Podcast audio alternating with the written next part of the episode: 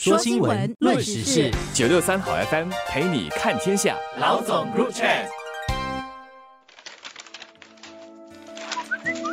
你好，我是罗文燕，华文媒体集团营运总编辑。你好，我是吴欣迪，联合早报总编辑。人力部星期五四月一号发布了最新的二零二一年职位空缺报告。联合早报发觉了报告中有个相当有意思的趋势，就是数据显示，越来越多雇主在评估求职者的时候，不再把学历当成主要的考量因素。去年在新加坡的职位空缺当中，雇主认为学历已不是雇佣员工的主要考量因素的空缺。高达百分之七十三，这个比例自二零一七年来就有呈现了增长的趋势，而 PMET 领域更为明显。在 PMET 领域，也就是专业人士、经理、执行人员与技师当中，学历不是雇主雇佣员工主要考量因素的职位空缺，在去年占了百分之六十，而二零一七年这个比例只有百分之四十二。报告指出，在不以学历为主要考量的职缺当中，求职者的技能组合以及他们的工作态度才是主要的考量因素。因此，具备高学历也不意味着在求职的时候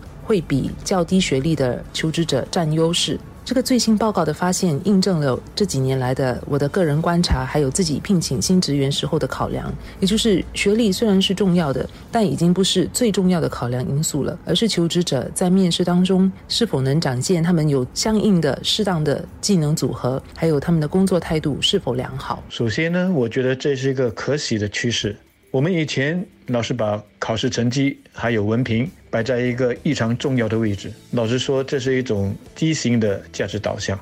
现在雇主的观念有所改变，显示过去这些年来，我们整个社会要改变的一个观念，已经渐渐的收到了一些成效。如果能够有更多的雇主开窍了，不再把学历当成是聘请员工的时候最重要的考量，那慢慢的，即使家长他再怎么怕输，也会相应的意识到。让孩子在求学的那个阶段有一个更全面的发展，对他往后的人生肯定要比逼他死命的应付考试来的重要。当然，我们也必须现实一些。这个报告所提供的数据，并没有很详细的说明雇主所要聘请的员工究竟是刚毕业的大学毕业生，还是已经有些工作经验的在职者。我们都知道，我们每一年有超过一万个大学毕业生，这些职场的新人在求职的时候。未来雇主是要凭什么来录取他们？我想，对这些还没有工作经验的大学毕业生来说，文凭免不了还是一个重要的参考。但是如果雇主所要聘请的是有几年工作经验的人，那我想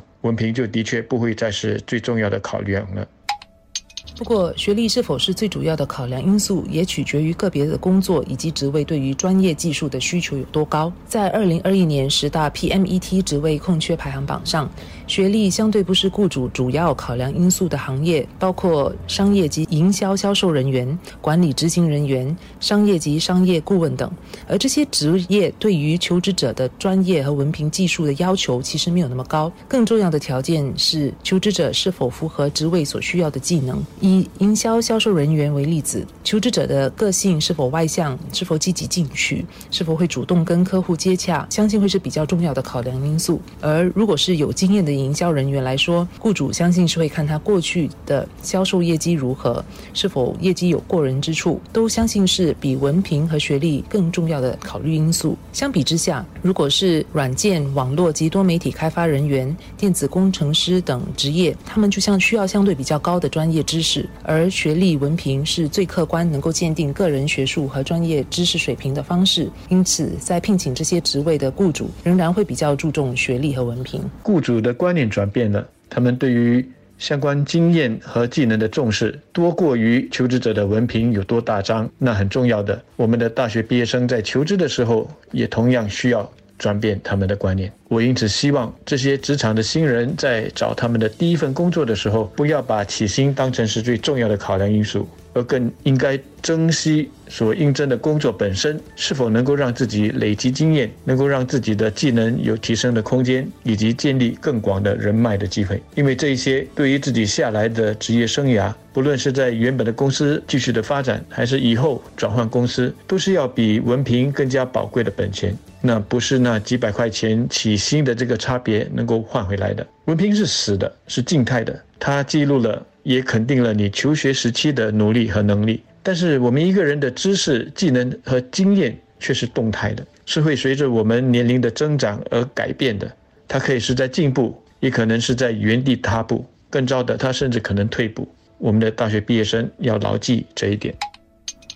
互联网和科技的发展本来就催化了各行各业的变化，冠病疫情来袭之后，更加速了数码转型，加快了颠覆现有各行各业的商业运营和工作模式。企业和员工能否及时的变通、顺应时代的变革，将是下来持续生存和成功的重要因素。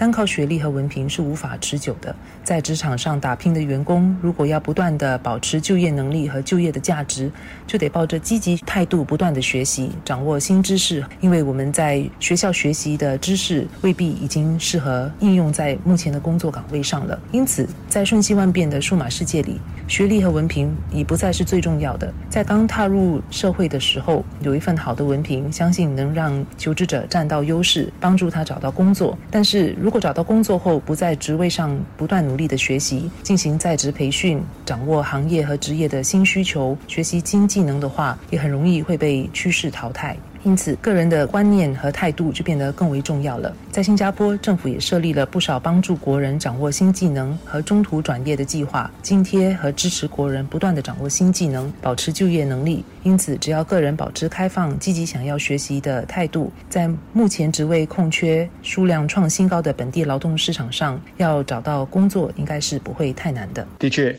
当文凭并不代表一切，它不再是一个口号，而是实际的反映了雇主对求职者的要求的转变。那随之而来的一个问题就是，那雇主到底要看的是什么？文燕和我刚才讨论过的，就包括了雇员的这个知识、技能和经验，这些可以说是雇员的硬实力。但是在现在的职场，同等重要的是雇员的软实力，这就包括了雇员的逻辑思维和分析的能力，他和其他同事的相处和沟通的能力，还有他的抗压和应变的能力等等。当然，这些未必能够在应征的面试或者是笔试中看得出来的，而需要一段相当的时间去观察和考验。但是不要忘记，雇主在聘请人的时候，一般呢也都还会有试用期，能不能够通过这个试用期，这些特质就是关键了。要怎么不断地提升我们自己在所服务的公司和在职场的价值，其实是我们每一个人的责任。政府也好，雇主也好，他们可以提供援助和机会，但最终